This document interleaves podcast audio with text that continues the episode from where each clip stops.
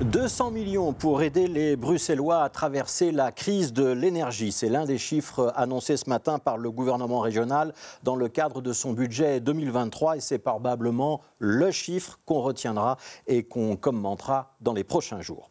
200 millions, c'est une somme qui peut paraître modeste quand on la confronte aux 3 milliards annoncés hier par le gouvernement fédéral mais ce serait évidemment comparer des pommes et des poires. Le budget de la région bruxelloise, c'est 7 milliards, celui du fédéral, 250 milliards, donc 35 fois plus. Et puis surtout, le fédéral, avec la fiscalité, a bien plus de leviers pour agir sur euh, les prix de l'énergie et le pouvoir d'achat des ménages, alors que la compétence des régions se concentre plutôt sur le tissu économique, notamment l'aide aux entreprises et aux artisans. Sur les 200 millions annoncés par le gouvernement de Rudy Vervoort, il y a 120 millions qui sont donc réellement destinés aux entreprises, et en particulier aux plus petites d'entre elles, pour les aider à payer leurs factures ou accélérer leur transition vers des énergies dont le prix sera plus stable. 26 millions euh, viendront aider le secteur euh, non marchand, les ASBL par exemple. Une somme équivalente est débloquée à destination des communes et un autre paquet de 20 millions est destiné à renforcer l'action des CPS, toujours dans ce cadre énergétique. Ce chiffre de 200 millions, il est à comparer aux 430 millions débloqués par la région wallonne, mais il y a 3 millions de wallons alors qu'il y a 1 million 200 000 bruxellois, aux 150 millions mis sur la table par le gouvernement de la Fédération Wallonie-Bruxelles dans le cadre de ses compétences, ou aux 400 millions d'aides directes décidées par le gouvernement flamand, auxquelles il faut quand même ajouter en Flandre 1 milliard sous forme de prêt.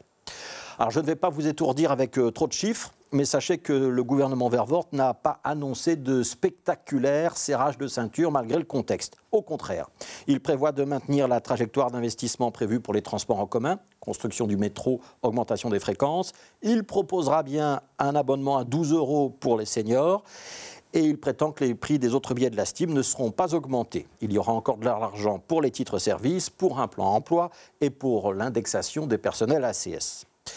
Ce gouvernement bruxellois, il estime que les recettes fiscales sont en effet suffisamment bonnes pour qu'on puisse toujours parler d'un retour à l'équilibre budgétaire pour 2024. En 2023, on devrait avoir un déficit aux alentours de 400 millions. Alors évidemment, dans l'opposition, on a des doutes sur euh, la véracité et la sincérité de tous ces chiffres, et on trouve que les aides bruxelloises euh, en matière d'énergie ne sont pas à la hauteur de l'enjeu. Bon, c'est une constante du débat démocratique elle a quand même ses limites.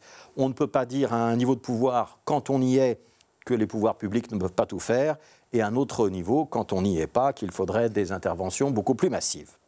Si on souhaite prendre un petit peu de hauteur par rapport à ce débat budgétaire, on va rappeler deux éléments. Le premier, nous ne sommes pas militairement en guerre, mais nous le sommes énergétiquement et économiquement parlant. Et cette guerre, ce sont donc des bombes sur l'Ukraine et des factures pour nous. Et puis le deuxième élément, c'est que, c'est vrai, nos régions ne sont pas très riches et que vouloir leur transférer, comme on en parle en ce moment, de nouvelles compétences politiques, comme euh, la santé, les sports, la formation professionnelle par exemple, si ça ne s'accompagne pas de moyens budgétaires nouveaux, ça risquerait bien de vider définitivement le portefeuille régional.